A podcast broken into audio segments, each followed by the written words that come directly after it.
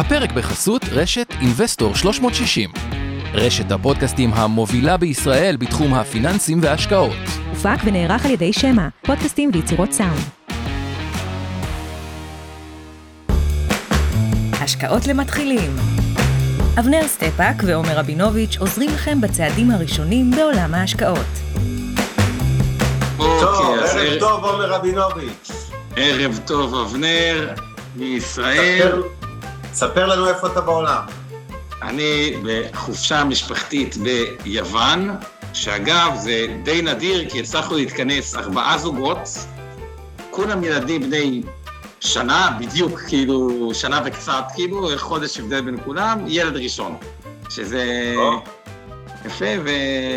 כולם עדיין נשואים, כולם אוהבים. נשואים ואוהבים אפשר בזה, אנחנו אוהבים, כולם אתה יודע, לא מדבר בזה, אבל כן. לא תיקח אחריות על אחרים.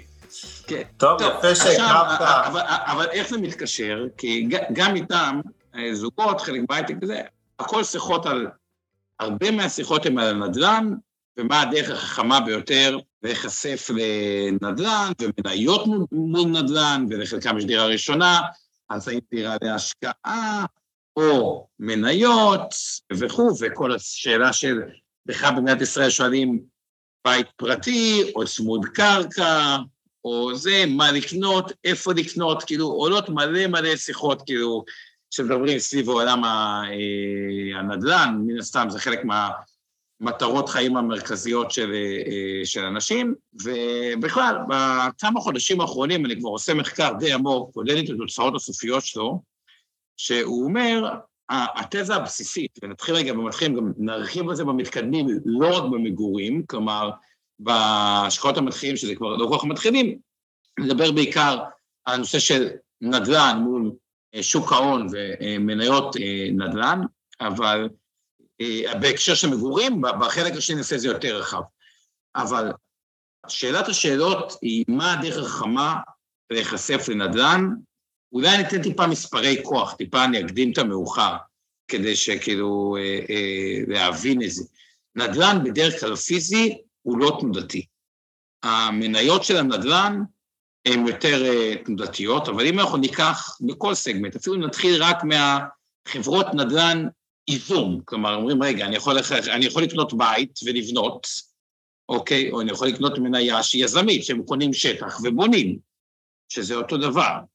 אז מי שקנה בית, אגב, זה ממש דומה, גם לוקחים את המינוף בשבילכם, הכל זה כמעט סיים סיים, כלומר, קונים שטח, לוקחים אמון בנקאי, בונים, מוכרים, בדיוק כמו שיקח שטח ויבנה.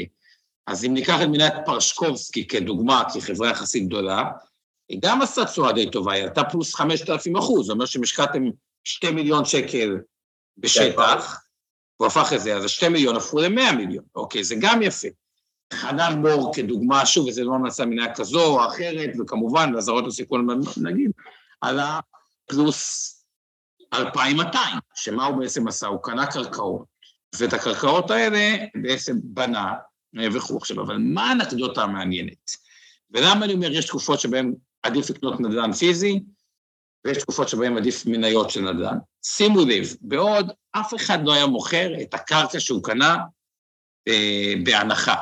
אבל אם ניקח את חנן מור כדוגמה, היא ירדה בקורונה מאזור ה-שלושת אלפים ב-אלף וחמש מאות, כלומר, היא ירדה חמישים אחוז בתקופה של כמה חודשים, ואף אחד לא היה מוכר את הבית שלו, אז אולי זו הזדמנות, ואותו דבר אפילו עולה חזק מדי, אוקיי, כי זה ירד. נשאלת השאלה הרגע, אם שוק המניות כל כך תנודתי, זה בהכרח רע, אולי זה פועל גם לטובתנו, אם אנחנו מבינים את זה ומה אנחנו קונים, אבל אני אומר לי, לך צעד צעד, זו שאלה נורא נורא מעניינת, בכל מקרה אני כבר אגיד, אני כן חושב שיש יתרון בדירה ראשונה לקנות אותה לאיזשהו אדג' אה, לתחום הנדל"ן, אבל בואו נתחיל צעד צעד.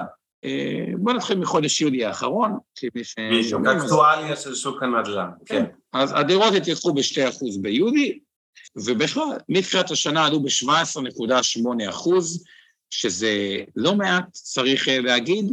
מחירי השכירות אגב גם עולים, אבל עלו באופן פחות, כלומר, יכול להיות שעלו ב-שבעה אחוז, מהבחינה הזאת למי שעובר דירה, למי שנשאר באותה דירה עלו שלושה וחצי אחוז, אז באופן יחסי התשואה לדירות ירדה, אבל מי שמשלם בכיס, זה, זה, זה, זה מרגיש את זה, כלומר, גם הסחירות מתייקר, וגם המחירי נדל"ן מתייקר. אם נסתכל יותר... תיקון קל למספר שאמרת, זה לא מתחילת שנה, זה ב-שנים עשר החודשים האחרונים, ההתייקרות הזו של ה-שבע עשרה שמונה עשרה אחוזים. נכון, נכון. עכשיו, אם נסתכל טיפה יותר ככה במקרו, ומסתכל על מחירי הנדל"ן באופן כללי, משנת אלפיים, הם עלו ב-מאה שישים ושבע אחוזים, אם אנחנו מסתכלים מ-אלף תשע מאות תשעים ושלוש, עלו ב-ארבע מאות אחוזים, אפילו קצת יותר, ארבע מאות עשרים וארבע, שעל פניו זה עסקה טובה. עכשיו, אנשים, למה החוויה הנדל"נית שהם היא טובה? כי אנשים עשו הרבה יותר מזה, כי רוב האנשים לא קונים נדל"ן בקש, הם קונים נדל"ן עם מינוף, ואז נגיד, התשואה להון העצמי יותר גבוהה. מן הסתם, זה משנת אלפיים עלה מאה שישים ושבע אחוז, זה לא מעט, מה שכן מעניין, כל העלייה כמעט משנת אלפיים עד שנת אלפיים וחמש, אפשר אפילו להגיד, לא הייתה כמעט עלייה, כלומר... מעשה השוק, אפשר להגיד, בין תשעים ושש ל-אלפיים וארבע עד אלפיים וחמש, הייתה תקופה די חריגה בהיסטוריה של שוק הנדל"ן הישראלי, שבה מחירי דירות אפילו ירדו, ריאלי, עשרים ושניים אחוזים, שזה לא מעט, אחרי שהתרגלנו לתשואה ריאלית עד אז של כאחוז וחצי ישן. אני אומר ריאלית זה כאילו אינפלציה פלוס מה שמעל המדד, אוקיי? אז נניח מדד פלוס אחוז וחצי לשנה, כלומר תשואה ריאלית של אחוז וחצי עד אלפיים וארבע, במשך עשרים השנים. ו-אלפיים וארבע בעצם מחקה, החזירה את שוק הנדל"ן עשרים שלושים שנה ברוורס, אחרי שמונה שנים של ירידות, שוב, ריאלי, לא נומינלי, מה שנקרא, זאת אומרת, מושגים של צמוד מדד, כוח הקנייה, שזה מה שחשוב לנו בחיים, ואז מ-אלפיים וארבע עד אלפיים וחמש מתחיל הריאלי הגדול, שלמעשה נמשך עד לרגע זה, וביתר סט. נכון, שזה עלייה מאזור ה-מאה שמונים ושתיים נקודות, שהיינו ב-אלפיים וחמש, עד חמש מאות עשרים וארבע נקודות, שמה זה אומר? שהם שילשו את עצמם במהלך שבע עשרה שנה, שזה המון. כלומר... אני רוצה רק ברשותך להתעכב פה על נקודה, שגם מתייחסים אליה בצ'אט שלנו. דיברת קודם קצת על נושא התנודתיות, בהקשר הזה שמניה כזו או אחרת של חברת נדל"ן בבורסה, יכולה ליפול בעשרות אחוזים, ו... והרבה פעמים גם מוכרים נלחצים, זאת אומרת, בעלי מניות נלחצים, ולפעמים מוכרים את המניות שם בירידה, אבל את הדירה אף אחד לא מחר במינוס שלושים עד ארבעים אחוז. אז אבי כותב פה בצ'אט שמזכיר שב-אלף תשע מאות שמונים ושש הייתה נפילה של שלושים אחוז בשנה אחת בשוק הנדל"ן, ואני אזכיר שני דברים בהקשר הזה. אחד, זה שמחירי הנדל"ן בערים מרכזיות בעולם, כמו ניו יורק, סן פרנסיסקו, פריז, לונדון, ידעו לרדת בתקופות משבר בעשרות אחוזים, כולל אלפיים ושמונה, תקופה שאצלנו הייתה תקופה טובה, ובאיזשהו מקום יש לנו איזו הנחה סמויה ושגויה, שרק בארץ הקודש ותביב זה לא יכול לקרות. ההערה השנייה שלי לעניין התנודתיות, נוגעת לזה שאתם יודעים, נדל"ן, דירות, לא נסחרות בבורסה כל בוקר. אם היה מחיר יומיומי, אם הייתם פותחים כל יום את יד שתיים, והיו מפרסמים כמה הדירה שלכם שווה, ושים לב לכל העסקאות הדומות שנעשו בשבוע החולף, נניח באזור, בשכונה שלכם, דירות ארבעה חדרים, כמו שאתם נניח גרים בהן, מן הסתם היינו כן רואים תנודתיות יותר גבוהה, היא עדיין הייתה משמעותית נמוכה יותר ממניות, אבל לא אפסית כמו שזה נראה כשאנחנו שמים גרף של שוק הנדל"ן. בסוף, בגלל שזה נכס שאין לו ציטוט יומיומי, אז יש לנו הרגשה שהוא מאוד יציב וסולידי, זה נכון שבאופן יחסי הוא גם סולידי באמת, אבל פחות ממה שזה נראה מהגרפים, וזה הערה שנייה של עניין תנודתיות.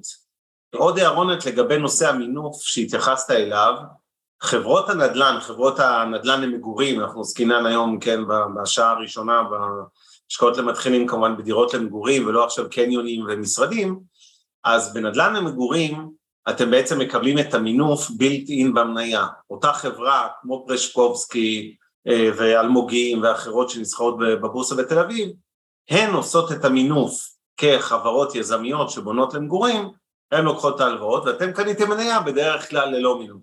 בשוק, כשאתם קונים דירה, המינוף הוא אצלכם, נכון? כי אתם לקחתם משכנתה וכו'.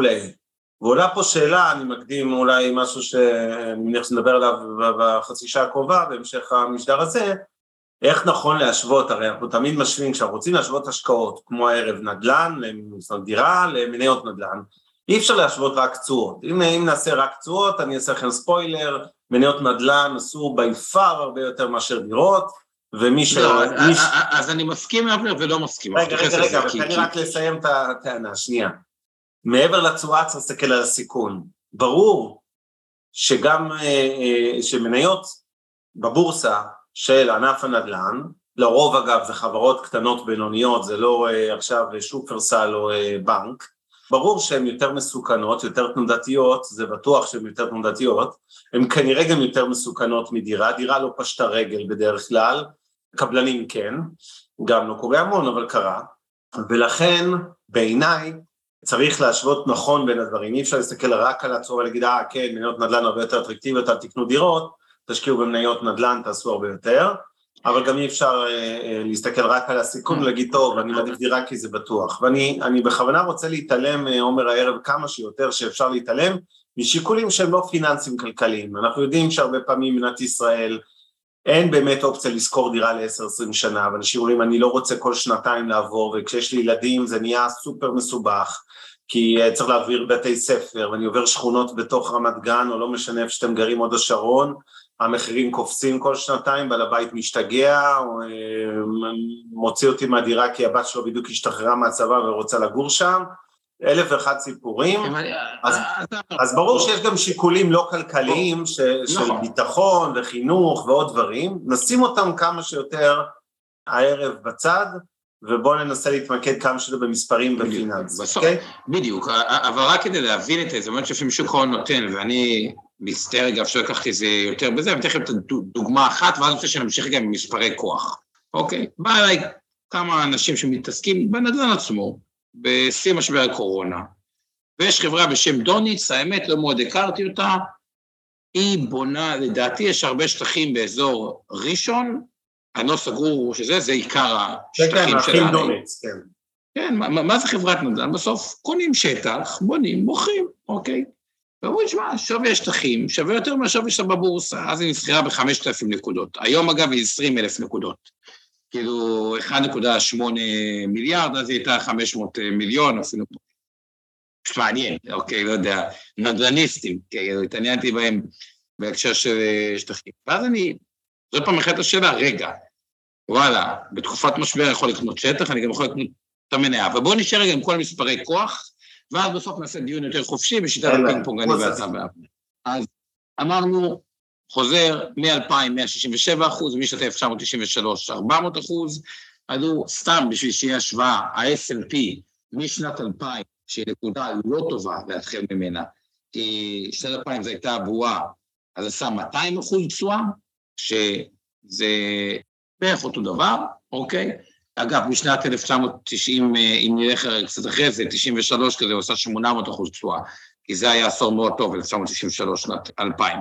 אם מסתכל עלינו, על ישראל, על תל אביב שלנו משנת אלפיים, המדד נתן מאתיים שישים אחוז, תל אביב שלושים וחמש, נלך קצת אחורה גם, ב-אלף תשע מאות תשעים ושלוש כזה נתן תשע מאות אחוז, אגב, מספרים די דומים ל-אס אנד פי, הייתה תקופה בעבר שעשינו יותר מה-אס אנד פי, הייתה תקופה ארוכה שעשינו פחות מה-אס אנד פי, אז זה מבחינת הנתונים האלה. אם אנחנו זקים עוד יותר זום, רק משנת אלפיים ושתים עשרה, עלינו באזור ה-שבעים ושמונה אחוזים, מהבחינה הזאת, שתל אביב... מה, שבעים ושמונה אחוזים זה מה? מ-אלפיים ושתים עשרה, זה איזה מדד? מדד של מחירי הדירות. שבאותה תקופה המניות עשו מול ה-שבעים ושמונה אחוזים, כמה? שבאותה תקופה המניות עשו תשעים ושבע אחוז, אז זה כביכול זה, אבל אף אחד באמת לא לקח מילוף, אף אחד אומר, אוקיי, אני אשים מאה שקל מניות ויקח עוד שלוש מאות שקל מינוס להשקיע בתל אביב מאה עשרים וחמש, אבל כן עושים מזה לנדל"ן. ואני כבר נצל את זה, אם עשיתי הפסקונת רק להערת הזרה, כי הסתרנו פה כל כך הרבה מניות היום מפרשקובסקי ואלמוגים ושמות שונים שעלו, אז אני אזכיר לכולכם שכרגיל, כל מה שאנחנו עושים הערב זה לא ייעוץ השקעות, לא תחליף לייעוץ השקעות, לא המלצה לביצוע פעולת קנייה או מחירה של שום נייר ערך, כולל לא המניות הספציפיות שאנחנו מזכירים. באמת, אני מבטיח לכם, כל המניות האלה, לא תמיד אנחנו אפילו יודעים את זה, אבל נמצאות אי שם בתיקי ההשקעות, קופות הגמל, קרנות הנאמנות, תעודות הסל, הפנסיה וכולי של מיטב, ובהתאמה בתיקי הלקוחות של אינבסטור שלוש מאות שישים של עומר, ולכן יש לנו אינטרס שאנחנו מזכירים פה כל מיני שמות של מניות, וכמובן שכל אחד צריך להיות השקעות ולא להסתמך על זה, וכבר נצל את זה להגיד תודה רבה לכל מי שמלווה את השידור, רוס גצי כשמנהל אותו ממיטב, מהבית ליתר דיוק, אורית אולדנו שמנהלנו את הפודקאסט, והצוות שחר מי הרביב, אור חלמי, שבורן בורסקי, וכמובן שיר פלדמן שעושה תמלול לחרשים או לקויי שמיעה, מי שצריך יודע כבר בזום, closed captions, אתם מוזמנים לצפות בנו, גם ביוטיוב, גם בזום, בכל מיני מקומות, ולראות את הכתוביות, וכמובן רובכם מאזינים ולא צופים, אז אתם כבר מכירים את הפלטפורמות של הפודקאסטים השונות שבהן אנחנו נמצאים, כולל בקבוצת הפייסבוק משקיעים בדרך לעצמאות כלכלית של אור אריאל האופטימית. בואו נמשיך. תל אביב מאה עשרים וחמש אמרנו עלה ב-תשעים ושבע אחוז, תל אביב תשעים עלה בכמעט מאתיים אחוז. בכלל אגב, מי שככה עוקב, המניות הקטנות, הבינוניות בישראל נתנו צורה עודפת על המניות קצת ה... וזה בעשור האחרון, אנחנו מדברים עכשיו על כמעט בדיוק עשר שנים האחרונות, כן. בדיוק. עכשיו, גם כשאנחנו הולכים לנדל"ן המניב, אז גם פה המניות של הנדל"ן המניב נתנו צורות לא כאלה רעות, כלומר אם אנחנו מסתכלים על העשור האחרון של ריט אחת, שהיא מייצגת, היא ריט, זו חברה שמחלקת, אין לה מס חברות, שמחלקת את כל הרווח כדיבידנד, בעיקר נדל"ן מסחרי, כלומר משרדים, חניונים, אז אם אתם מסתכלים על ריט אחת כדוגמה, עלתה שלוש מאות תשעים אחוז בעשור האחרון, זה לא מעט, תכף אני כן אתם אמרו בין. השקעתם מאה אלף שקל, יש לכם היום ארבע מאות תשעים אלף שקלים, בתוך עשר שנים, ומניה של נדל"ן, צריך להגיד בכנות, ריט אחת לפחות נדל"ן למגורים, בדיוק עם מסחרים. עכשיו, גם פה נשאלת שאלה מעניינת, תראו את ההזדמנות, כלומר, ב-אלפיים, סתם שתראו, בקורונה, ירדה ב-ארבעים אחוז, כלומר, את אותו נדל"ן מניב, היה אפשר לקבל בהנחה שאת הנדל"ן, המסחרי שלכם אף אחד לא מחר בהנחה, חוזר הזה פעמים, תכף גם מסביר את הלוגיקה, למה? אם ניקח בכלל את מדד תל אביב נדל"ן, גם עשה, כאילו המדד, לא מניה ספציפית כמו פרשקובסקי, אורית אחת, או זה, גם עשה צורה לא כל כך רעה, עלה פלוס, זה לדעתי, התל אביב נדל"ן של הבנייה. המספר הוא די טוב, אין לי מה להגיד, פלוס אלפיים מאתיים ארבעים, לא, זה של חנן מור. תל אביב נדל"ן נתן תשואה קצת יותר נמוכה, אלא רק ב-שלוש מאות ועשר אחוז בעשור האחרון, ששוב, זה גם לא כזה נמוך, אבל שימו לב עוד פעם לדבר המעניין, שזו נקודה שחוזר עליה עוד פעם ועוד פעם ועוד פעם, ובסוף יהיה לפואנטה, בשנת הנדל"ן הכללי, בשנת הקורונה, הופ, הוא ירד מכמעט תשע מאות נקודות ל-חמש מאות נקודות, המדד הנדל"ן ירד ארבעים וחמישה אחוז, שאף אחד לא מחר, כלומר, יכול לבוא בן אדם ולהגיד בשנת הקורונה, רגע, מה עדיף? דירה שאולי יש לי חמישה, עשרה אחוז הלכה להגיד לשוק, אותו הפקת החברות של המניות שירדו הרבה אה, יותר. ואם אנחנו מסתכלים על חברת פרשקובסקי כדוגמה, שהיא חברת נדל"ן, די אה, אה, ותיקה, אפשר עוד שהיו לה אה, אה, עליות, ירידות, אבל סך הכל היא נתנה תשואה באמת של פי חמישים על הכסף. חנן מור נתנה פי עשרים ושתיים על הכסף, ונשאלת השאלה הרבה פעמים, איך זה יכול להיות בכלל? רגע, זה חברת נדל"ן, זה לא גוגל. איך יכול להיות שחברות כאלה עושות תשואה כל כך גבוהה? ובשביל זה בואו נסתכל רגע על היחידה הבסיסית של נדל"ן, ובואו נראה מה מקבלים היום, מה המחירים של היום, עם התשואות שכירות של היום, לעומת אותן חברות נדל"ן, וננסה להשוות עד כמה שקשה להשוות תפוחים לתפוחים. אז למי שלא מכיר, שכר הדירה ממוצע בישראל עומד היום כ-שלושת אלפים וחמש מאות ש"ח, שכירות בסיסית, שלושת אלפים וחמש מאות שקלים. התשואה ממוצעת משכירות היא מאוד מאוד נמוכה היום בארץ, עומדת על שתיים נקודה שמונה. עכשיו, כל המתחילים אומרים, כן, אני עושה תשואה שישה עד שבעה אחוזים מנדל"ן, על המחיר שקניתי. אז תראו את המחיר שקניתם. היום מי שקונה דירה חדשה, התשואה תהיה שתיים נקודה שמונה. אגב, דירות יותר קטנות, עד שתיים חדרים מגיע ל-שלוש נקודה חמש, דירות שתיים וחצי, שלושה חדרים, שלוש, ארבע, וכשהולכים כבר דירות יותר גדולות בין שלושה וחצי לארבעה חדרים, שלוש נקודה אחד. באר שבע, אגב, היא עם התשואה הכי גבוהה, שלוש נקודה אחד, ובדירות הקטנות ארבע נקודה ארבע, ותל אביב היא בתשואה הכי נמוכה, היא אחד נקודה תשע. בין לבין, תחשבו, זה אשקלון יותר קרובה לבאר שבע, עם כמעט שלוש, אשדוד גם קצת יותר, ככל שאנחנו הולכים מראשון לציון, ירושלים, כפר סבא, נתניה, הכל ב-שתיים נקודה חמש אחוז וצפונה, והכוכבת הגדולה שלנו תל אביב, נותנת שני אחוז תשואת סחירות, שתשואת אג"ח ישראל נותנת שתיים נקודה שלושים ושתיים, אגב, תשואת אג"ח ישראל נותנת שתיים נקודה שלושים ושתיים, והאמירה היא שנכון שתשואת תל אביב, אם אני קונה דירה בתל אביב, היא רק שני אחוז, אבל זה שני אחוז פלוס אינפלציה, אפילו סחירות עולה קצת יותר מהאינפלציה. ואם משווים את זה לאג"ח מדינת ישראל, לעשר שנים, הצמוד מדד שנותן אפס בערך, אז אומר לי בן אדם, אגב, אני מקבל את הטיעון הזה, אני מסכים, תשמע, לי יש מרכיב מנייתי ויש מרכיב אג"חי. אם אני לוקח אג"ח, נותן לי אפס, אם אני קונה בדירה בתל אביב, וואלה, אני מקבל את ה-שני אחוז, שתיים נקודה שתיים, אם זה עסקה טובה, שתיים נקודה שלוש, פלוס מדד, זה נותן לי הרבה יותר מהתשואת האג"חים הצמודים, וזה נכון, אוקיי? וסיכון יותר גדול, בואו לא נשווה סיכון דירה לסיכון איגרת חוב של ממשלה. כן, אבל אולי, תשמע, סך הכל, אז אני אומר באמת, במקום אם אני בונה מספיק לדן, זה חשבון האג"ח, ואז אני אהיה מאה אחוז מניות, הוא בונה סוג של כאילו, אומר חלק ילך לדן, ואז מאה אחוז מניות יהיה יותר כלל, כי אני כבר לא צריך את המרכיב האג"חי, אבל עוד פעם, אני רק אגיד את הדבר הבא. היסטורית, התשואה של שני אחוז בתל אביב, או אחוז תשע, זה all time low, זה ממש, כאילו, זה וליואציה, אני לוקח את זה מכפילי רווח, סביב ה-חמישים. אם אני מסתכל באמת מה קורה, אז יש ירידה חדשה של שישים ושתיים אחוז ברכישות דירות להשקעה בתל אביב. אגב, בכל הארץ, זה צריך להגיד ברקע שלה. והעסקאות של המשקיעים, מתוך העסקאות בתל אביב, עומד רק על שישה עשר אחוז, כלומר, תכלס, מי שקונה בתל אביב, זה אנשים שעשו כנראה איזשהו מכה, סכום חד פעמי, אקזיט, ניים את מה שאתם עושים, ירושה, ופשוט קונים נדל"ן כי הם רוצים לגור בתל אביב, כלומר, זה פחות משקיעים, כבר המשקיעים די הדירו את רגלם.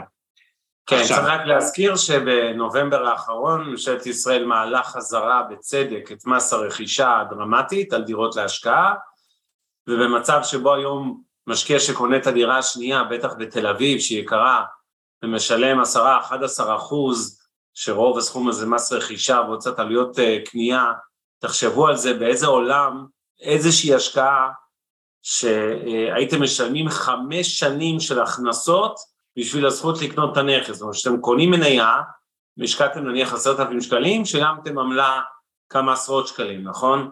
אתם צופים לקבל, נניח, סתם לדוזרק, שמונים שקל לשנה, שמונה אחוז על הסליחה, שמונה מאות שקל לשנה, על עשרת אלפים, נגיד תשואה רב-שנתית במניות, שמונה אחוזים, ושילמתם עמלה חד פעמית בקנייה ובמחירה, שנניח, סתם אני אה, זורק, אה, אה, לצורך העניין, נניח, לפי אפס נקודה אחת, כן, אז שילמתם סליחה, עשרה שקלים על עשרת אלפים שקל השקעה.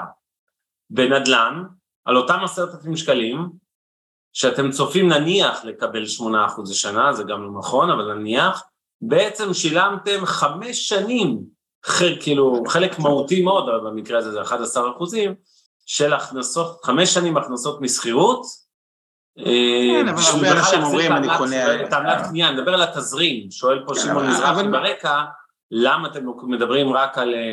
למה לא לוקחים בחשבון את עליית ערך הנכס? שנייה, שנייה, אז רגע, אבנר, אני מסכים מה שאבנר אמר, רק בוא אבנר, בוא, רוב המשקיעים, ואני מכיר כאלה ששקיעו בן אדם בתל אביב, זה תמיד תהיה קצת בהזדמנות, או פינום בינוי, או עלייה, מקבלן, מדברים, הם אומרים, אני מקבל איזושהי הנחה שמגולמת בזה, אוקיי? מה הנחה? אני לא קונה את הדירה, מניבה, משופצת, שהיא כבר נמכרת במחיר מאוד זול, זה בדרך כלל, היא מחלקת המדען המגורים, ומי שמשקיע...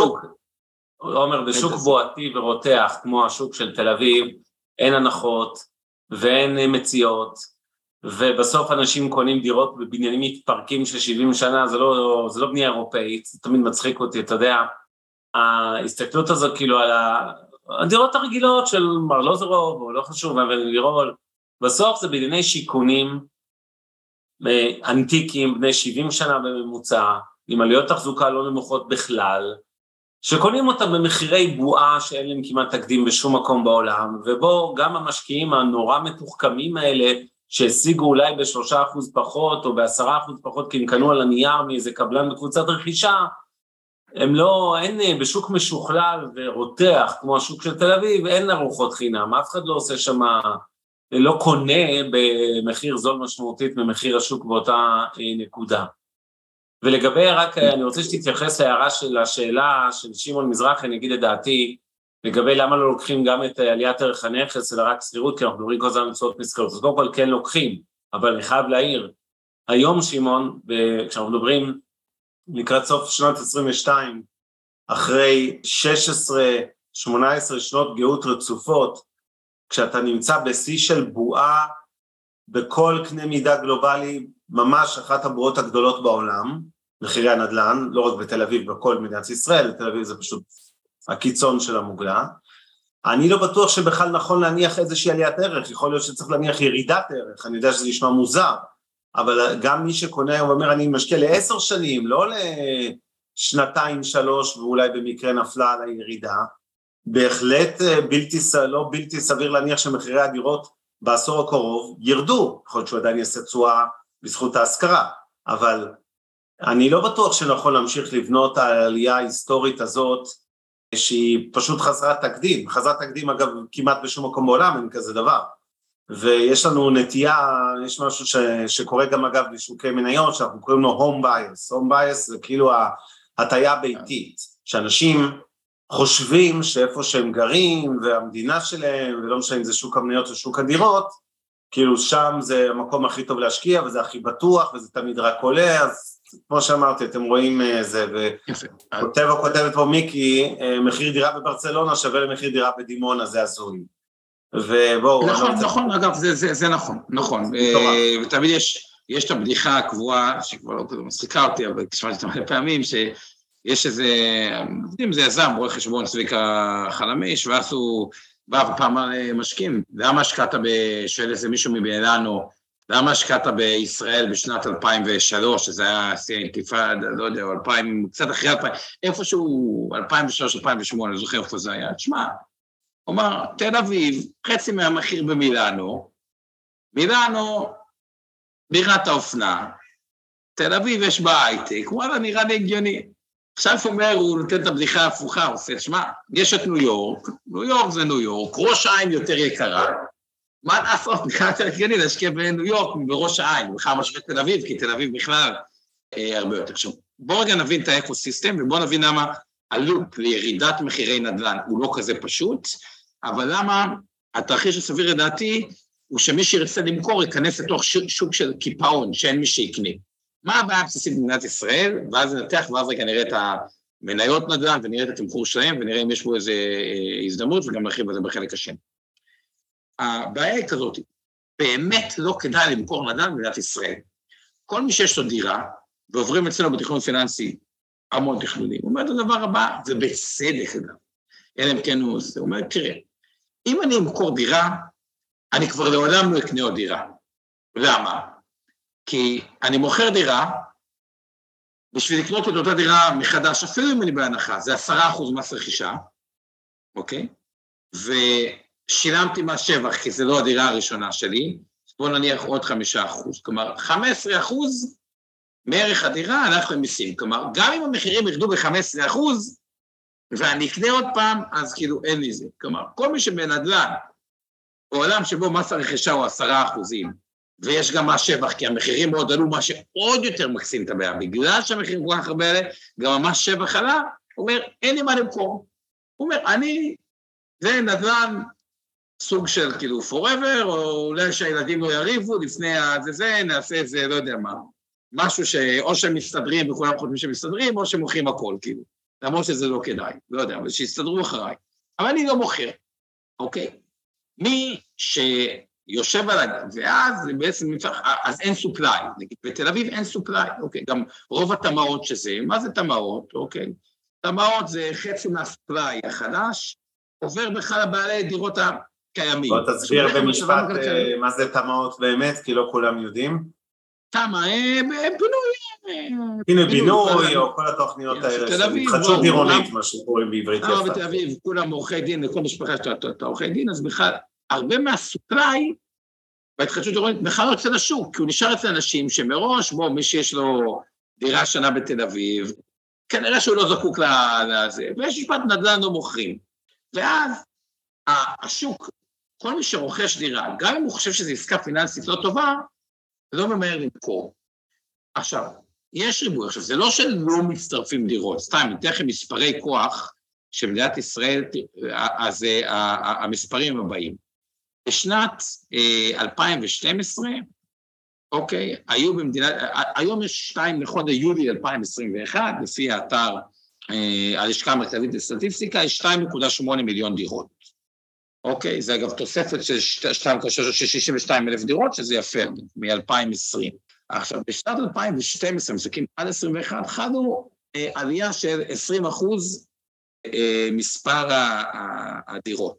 דירות. חמישים שישים אלף יחידות לשנה, קצת פחות, כן. בדיוק, אוקיי, ב-עשרים אחוז. מה הבעיה? האוכלוסייה, ואני אשמח אם מישהו יעשה פה גוגל, אתה יודע לנו מישהו, עלתה בקצת יותר מזה. עכשיו, נדל"ן הוא שתי פונקציות. הפונקציה המרכזית של נדל"ן היא כוח קנייה. מה הכוונה בכוח קנייה? האם לאנשים יש את היכולת? הרי היא החלטה שהיא בעיקרה רגשית. אוקיי, זה פעם אחת. פעם שנייה, לא משנה מה קורה, אנחנו יודעים איך נוצרות בועות פיננסיות, או בכלל בועות, או בכלל טרנדים ארוכים, לא תמיד זה בועה, פשוט טרנדים מאוד ארוכים. ודיברנו על זה בהרבה הקשרים.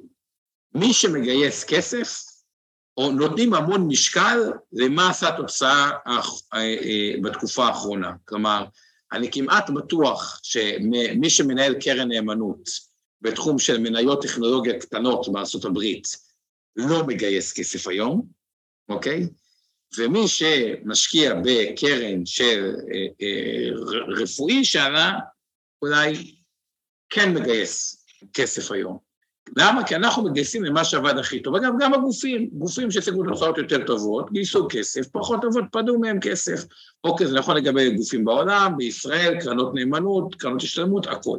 עכשיו, כשכולם קוראים בעיתון שהמחיר עולה, נותנים איזה משקל ולוקחים את אותה הנחה שאבנר אמר של העלייה, בצורות, אין ספליי, כאילו, כי גם מי ש... ותכף נגיד לכם מה תהיה נקודת ההיפוך, אין ספליי, כי מי שבא למכור רואה, אומר, אני אחכה עוד טיפה, ובאופן תמיד לא כל כך משתלם, באמת לא כל כך משתלם למכור, כאילו, נדל"ן, ובדרך כלל מי שיש לו יותר מדירה אחת, בואו, יש לו גם פנסיות, יש לו עוד דברים, יש לו עוד השקעות, הוא גם לא כל כך צריך את זה, אלא אם כן, קיצור, לא מוכרים, ואז יש פשוט עודף ביקוש בתקופה שבה המשק הישראלי בעולם לא היה משגשג יותר. ההייטק בועט, הפיננסים חזק מאוד, אנשי הנדל"ן, האדריכלים, כל הדברים האלה שהיה להם פה אקוויטי קיקר, אקוויטי קיקר זה להרוויח טיפה מהצלחת הפרויקט, חוגגים. שוק העבודה אין אותו, אפילו אנשים בוולט מרוויחים כבר שכר. תוסיפו לזה את אפקט הפומו, המחירים עולים והמשכנתאות מתחילות לעלות, יש תחושה, אני חייב בכל מחיר, ואז כל מי שאין לו דירה ראשונה, או הורים של הילדים שהם אין דירה ראשונה, בטירוף להשיג אותה. אז מקבלים את סי הדימנד, העלייה והפחד מזה שהריביות יעלו, שהם כבר התחילו לעלות, ביחד מעשה. עכשיו, זה כל הסיבות למה הדבר הזה, וזה אקוסיסטם אגב שלא כל כך קל לפרק אותו. בכוח קנייה חזק. איפה מתחילות הבעיות? וכבר התחלתי לשמוע את זה אגב מלקוחות, אוקיי? ואני רוצה ללכת רגע כמה שנים אה, אחורה, ויש לקוחה שעל הבית בקיסריה, שש שנים ניסתה למכור אותו. וואלה, יובש. מה זה יובש? יובש. אין מי שיקנה אותו. סיכון הנזילות, כן. את המייעית של הנדל"ן היא הייתה מוכרת בחמש דקות.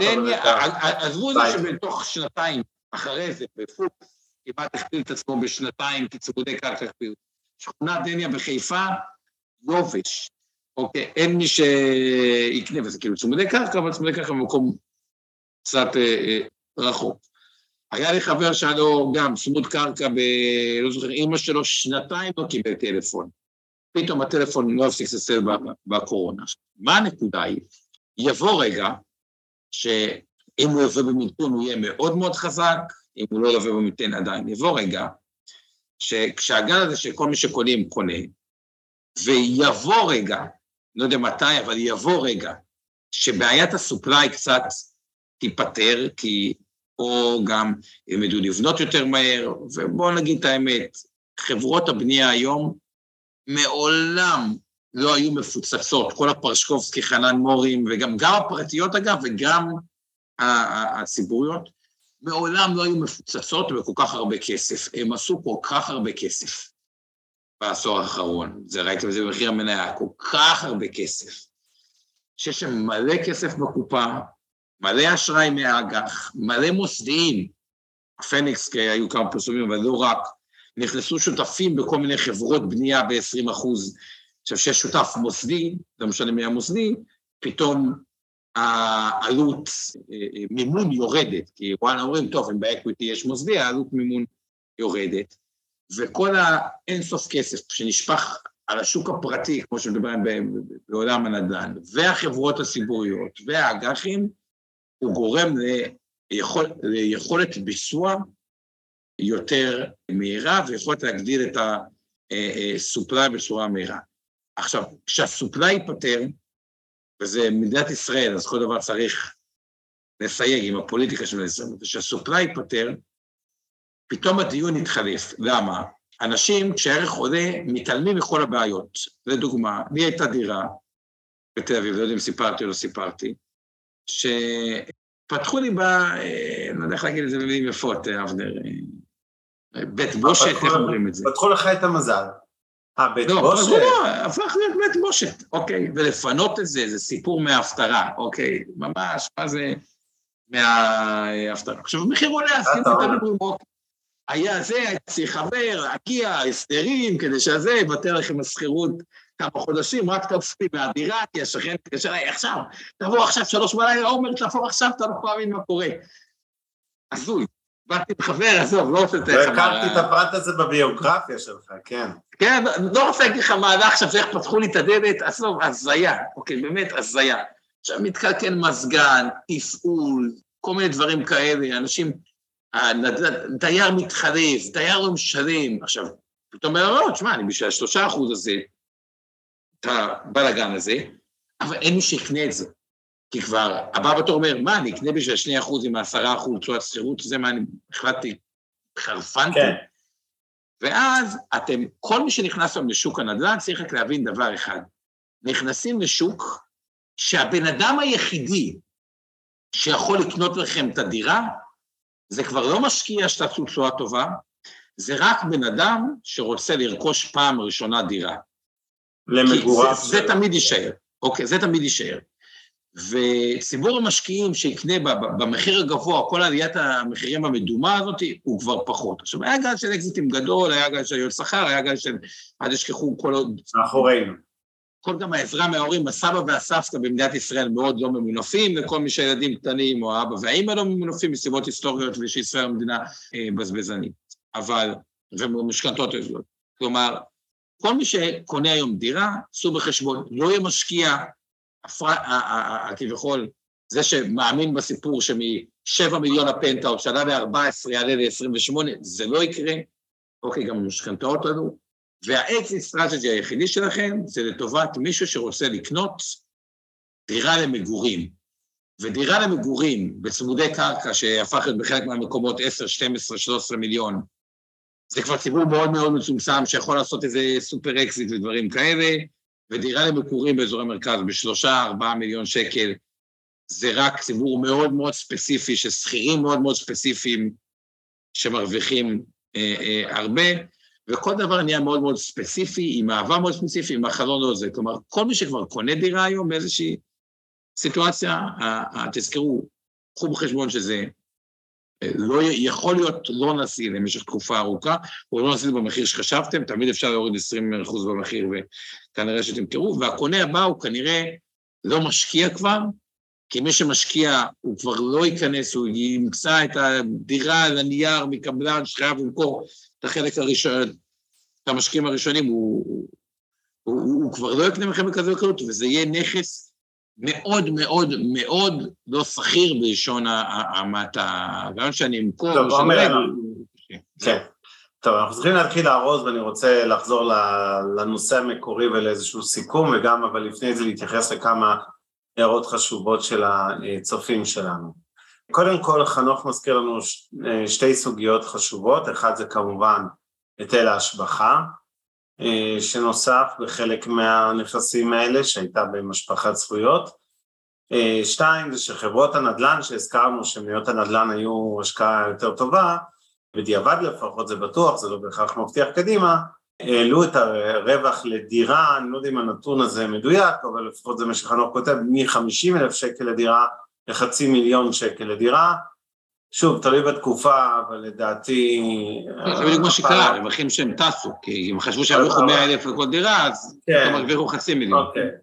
דבר נוסף, אבי מאיר, על כל נושא הילודה, ואני אוסיף עלייה, מינוס ירידה, בגדול אני מפשט לכם את זה, אוכלוסיית ישראל גדלה באחוז נקודה שמונה לשנה נטו, זה כולל נולדים, כולל בניקוי מתים, בתוספת עולים, בניקוי יורדים, הדבר הזה זה אחת נקודה שמונה, זה השורה התחתונה, לשנה זה כמובן עכשיו גידול יפה באוכלוסייה והשוואה לעולם, בטח לעולם המערבי, אירופה בצמיחה שלילית, ארצות הברית בצמיחה אפסית, כלומר, בסך הכל זה כן תומך בהמשך מגמת עליית מחירים.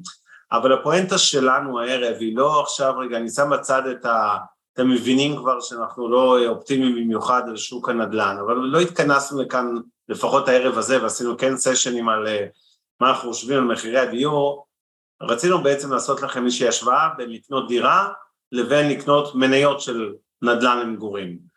ובעשור האחרון, בזמן שמחירי דירות עלו בכ-מאה עשרים וחמישה אחוזים, מניות הנדל"ן למגורים, שוב, עלו בערך ב-שלוש מאות עשרים וחמישה אחוזים, כלומר, קרוב לפי שלוש ממחירי הדירות עצמם. עכשיו, תגידו רגע, אבל זה לא השוואה פרית, כי דירה זה לפני מינוף, כמו שעומר הזכיר קודם, כלומר, הצועה להון שלנו, אם היינו קונים, דירה, נניח במיליון שקלים לפני עשר שנים, לא הבאנו מיליון שקלים הון עצמי, אוקיי? ונגיד שהמיליון האלה שווים היום בערך שניים ורבע מיליון שקל, כי הדירה הזאת עלתה ב-מאה עשרים וחמישה אחוזים, אבל אנחנו לא הבאנו מיליון והרווחנו מיליון ורבע, אלא הבאנו אה, לצורך העניין רבע מיליון הון עצמי, ועליהם הרווחנו את המיליון ורבע, בניקוי כמובן עלויות המימון שהיו לאורך עשור.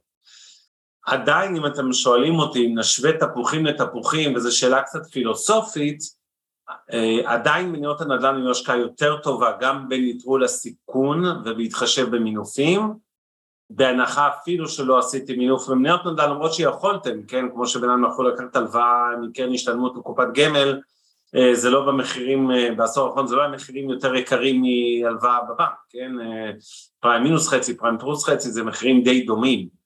אבל נניח שאנשים לא נוהגים לקחת הלוואות בשביל לקנות מניות, ואני בטח לא מעודד אף אחד לעשות את זה, אני רק אומר, גם אם נשווה באמת תפוחים תפוחים, עדיין מניות הנדל"ן היו יותר אטרקטיביות, בין היתר מאותה סיבה שחנוך הזכיר פה, שהרווחיות, גם אם אני לא בטוח שנתון מדויק, אבל זה לא חשוב, הרווחיות זינקה פראית של חברות הנדל"ן, כן, פר דירה, אז אתם יכולים להבין שהייתה השקעה יותר טובה, יש עוד יתרון אחד למניות נדל"ן, גם כשמסתכלים קדימה מהיום לעשור הבא. מעבר לזה שכמובן בשני המקרים יש את הסיכון של בועת הנדל"ן, ברור שזה ישפיע גם על חברות. אני למשל לא חושב שאנחנו נראה ירידה חדה בכמות הדירות הנמכרות בישראל, אולי אפילו קצת להפך, כלומר צריך לזכור שחברות הנדל"ן מרוויחות מהמחזור, לא רק מהמחיר עצמו, נכון שחלק גדול מהרווחיות בשנים האחרונות, נבע מעובדה שחברת נדל"ן שקנתה מגרש בתל אביב או בפרדס חנה ב-אלפיים שבע עשרה, שהגיעה עם הדירות לשוק ב-אלפיים עשרים, אלפיים עשרים או אלפיים עשרים ואחת, היא כבר רשמה רווח הון משמעותי רק ממחיר הקרקע בכלל. אז נניח שהרווח הזה יתבטא לצורך העניין, עדיין יש להם רווחיות גבוהה מכל דירה, וככל שהם בונים יותר הם מרוויחים יותר, כך שיכול להיות מצב שמחירי דירות ירדו אפילו משמעותית, עשרים שלושים אחוז, והרווחיות של חברות הנדל"ן כמובן תיפגע, אבל פחות ממה שמחיר הדירה נפגע, כי הם מרוויחים על, על הווליום, וכל עוד אנחנו מניחים, תמיר מאיר בצדק, ביקוש והצעה, לא demand ו-supply בעברית, אז ביקוש והצעה, כל עכשיו הם מניחים שהביקוש יישאר ברמות הנמוכות יותר של הביקוש הריאלי לדירות, ולא הביקוש הפיננסי שמשקיעים, הביקוש הריאלי זה אותם כ-חמישים וחמישה אלף דירות שבאמת צריך פה כל שנה, שזה נקרא לזה זוגות חדשים בניקוי מתגרשים וכו', זה ב-חמישים וחמישה אלף.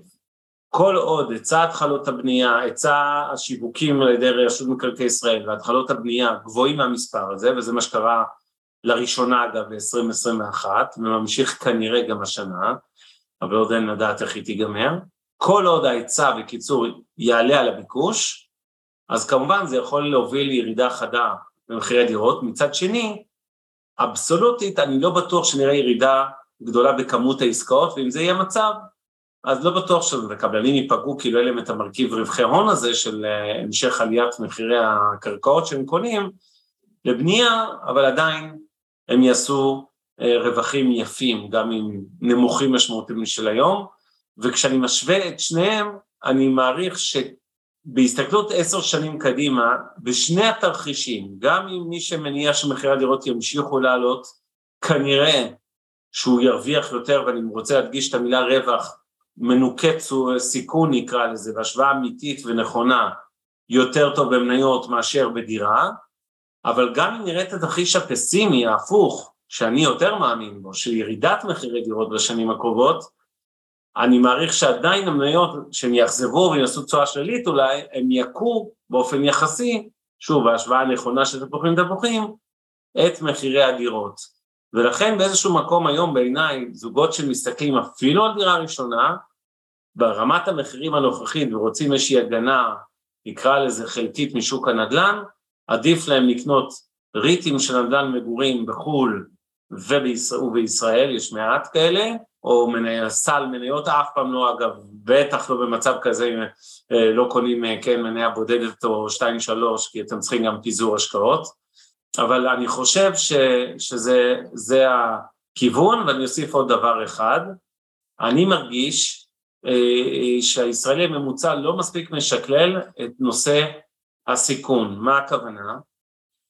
בסוף, כשאתם מחזיקים דירה, זה אומר שאחוז מאוד גדול מההון שלכם, לפעמים אפילו יותר מ-מאה אחוז, אתם גם קונים אותה במינו, ולא תמיד יש לכם עוד חסכונות משמעותיים אחרים, בסוף מרוכז בנכס בודד אחד, אתם לא קניתם תיק של דירות, לא קניתם שני אחוז כפול חמישים דירות, קניתם מאה אחוז מדירה אחת, וכמו שעומר נתן סיפור אישי שלו על דירה שהעלילה בה הסתבכה, זה יכול להיות בהרבה מאוד מקרים, בין אם בגלל הוצאות והתיישנות, בין אם מאזור שפתאום הופך להיות גרוע, זה עסק מאוד אה, לא נכון להשוות, זאת אומרת, במובן הזה זה עוד יתרון שיש לתיק מניות נדל"ן על פני הדירות עצמם, כי כאמור רוב המשקיעים כאן אה, שאיתנו לא באמת קונים עכשיו עשרים דירות ועושים פיזור סיכונים, אלא קונים דירה ספציפית במקום ספציפי, ולטוב ולרע מאוד מאוד מאוד תקועים איתה, וצריך גם קצת לחשוב על הסיכון הזה. אז זה הסיכום שלי, יש לך דקה שתיים לסכם עומר, ונעשה הפסקונת ונעבור למנה העיקרית, או סליחה, לא מנה העיקרית, למשקיעים. בוא נתחיל עם השורה התחתונה, אוקיי.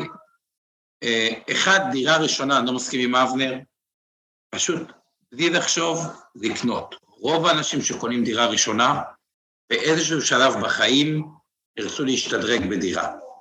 מה שתעשו, תקנו דירה ראשונה ותתפללו שהמחירים ירדו. למה שהמחירים ירדו? כי אם הם ירדו, כנראה שהיכולת שלכם לשדרג את הדירה תגדל. זה קצת מוזר מה שאני אומר, אבל בהנחה שהדירה הראשונה שלכם עולה מיליון וחצי, והשנייה שלושה מיליון, או בהנחה שעולה, כל אחד תעשה את החישוב שלו, שתי מיליון ושלושה מיליון, קיצרו, בעלה. אם קניתם את הדירה של השתי מיליון, והמחיר שירד למיליון שמונה מאות, כנראה שהדירה של השלוש מיליון נפל לשתיים שש מאות, אוקיי? ולכן תקנו, ולפחות הם יעלו, כי בהשקעות או שאנחנו צודקים או שאנחנו טועים, וזה תלוי ביותר מדי פרמטרים. לקנות, לעצום עיניים, ולהתפלל שירד למי שלדירה ראשונה. קצת מצחיק מה שאני אומר, אבל כן. זה המצב. לעצם העניין, הרעיון הרבה פעמים בהשקעות זה גידול, בתקופות של משברים, וזה הפואנטה במה שרציתי להגיד, המרכזית שלי, תקופות של משברים, חברות נדל"ן לבנייה, יורדות בצורה מאוד מאוד מאוד מאוד חזקה. סתם כדי להבין עד כמה דוגמה האחרונה, אורה היא חברה שמתעסקת, חברת נדל"ן גדולה, היא ירדה בקורונה ל-מאה נקודות, והיום היא ב-שש מאות ומשהו נקודות, כלומר פי שש, וחצי, קצת זמן. אוקיי? נכון, שירדה לפני זה ב-שישים אחוז, אז באו ורודה, אבל החברות נדל"ן, בסוף תזכרו, הרבה מהם הם פשוט חברות שקנו קרקעות, ואתם מקבלים קרקעות בהנחה בתקופות של ירידה. לגבי מי שקונה את זה כנכס תזרימי, וזו סיבה שמניות נדל"ן יעשו יותר מהתזרים לאורך זמן, אבל לאורך זמן צריך להשוות פחות קרקעות ומחירה, אלא יותר את הנושא של ענווה. חברות כמו עזריאלי, גביה, מליסרון, ריט אחת, סלן נדלן, וניקח את עזריאלי כנדלן שבאמת הוא בקומים מאוד איכותיים, ונסחר יותר בצורת סחירות, אם אני לוקח בניקוי הריביות, בניקוי הכל של כארבעה אחוזים, אבל יש דבר אחד שאין לבית שלכם. מי שקנה דירת ארבע חדרים, אבנר, אחרי חמש שנים כמה חדרים יש בדירה? עדיין ארבעה, זה מדהים. יפה. ומי שקנה חמישה חדרים, אחרי עשר שנים, יש עדיין. ומי שקונה את מניית עזריאלי, יש סתם דוגמה, עשרה בניינים, ונפשט את זה, בניין אחד, עשרה בניינים, ובתוך חמש שנים, ואוי, יש גם את הספירלה בשרונה, ואוי, יש את עזריאלי הרביעי, בניין, בונים מזמון המזרד שלי, לא יודע, חפרו שם, לא יודע כמה קומות למטה, אבל הולך להיות אחד הגבוהים בארץ, והיכולת הזאת לבנות בניין חדש, שנגיד מניב תשואה של שמונה תשע אחוזים, כשמחיר החוב אפקטיבית הוא אחוז פלוס מדד, היא יכולת שפשוט אין לכם בדירה. זה היכולת לייצר עוד, זה כמו שעם הדירה שלכם יכולת לשים עוד עשרת אלפים שקל ולהפוך אותה לעוד חדר, זה היה טוב וכולם עושים את זה, לחברות נדל"ן מניב יש את זה. זה לא רק בתחום המגורים, אוקיי? חלקם בתחום המסחרי, אבל זה משהו שיש להם, ובגלל זה, בטווח הארוך, חברה הם נהיו טוב בנושא הזה, לדעתי, גם הצועה דיבידנד שתהיה טובה, גם הרווח הון שיהיה יותר טוב וכו'. אז מי שרוצה ככה חשיפה לגדר את עצמו כנגד עליית מחירי קרקעות, יכול לשים פוזיציה קטנה במניות בנייה, כמובן עדיף במשברים, כי הן יורדות בצורה לא פרופורציונלית, בגלל גם נושא של מינופים, ומי שרוצה תשואת שכירות פשוט, אפשר לפתוח חשבון אי אר איי, אם יש עסק מורשה, או עסק פטור, או תיקון מאה תשעים, או לא משנה מה, לקנות אוסף של חברות נדל"ן מניב עם תזרים חזק, וכמו שהם עשו תמיד, הם יקנו נדל"ן מעל עלות הריבית, וכאילו יש לכם נדל"ן שטיפה מתרבה, וזו הסיבה שהם נפשו תשואות טובות, וכנראה שימשיכו, אבל גם ביניהם יש הבדלים, ובאיזה סקטור ובאיזה סגמנט, ועל זה בדיוק אנחנו מדברים בשידור בעוד שתי דקות מעכשיו. זה אומר, תן לנו לעשות שלוש דקות הפסקה, וניפגש פה בתשע, ונזכיר כרגיל שכל מה שעשינו הערב לא ייעוץ השקעות, לא תחליף ייעוץ השקעות, גם לא ייעוץ פנסיוני, והזכרנו פה הרבה מאוד מניות הערב, אז צאו מנקודת הנחה שכולנו, אנחנו מחזיקים את תיקי הלקוחות של מיטב ושל אינבסטור, לכן היה לנו אינטרס להגיד כל מיני שמות פה, וזהו, אנחנו נעשה פה הפסקונת ונחזור בעוד שלוש דקות. תודה בינתיים לכל מי שהיה איתנו. הפרק בחסות רשת אינבסטור שלוש מאות שישים. הופק ונערך על ידי שמה, פודקאסטים ויצירות סאונד.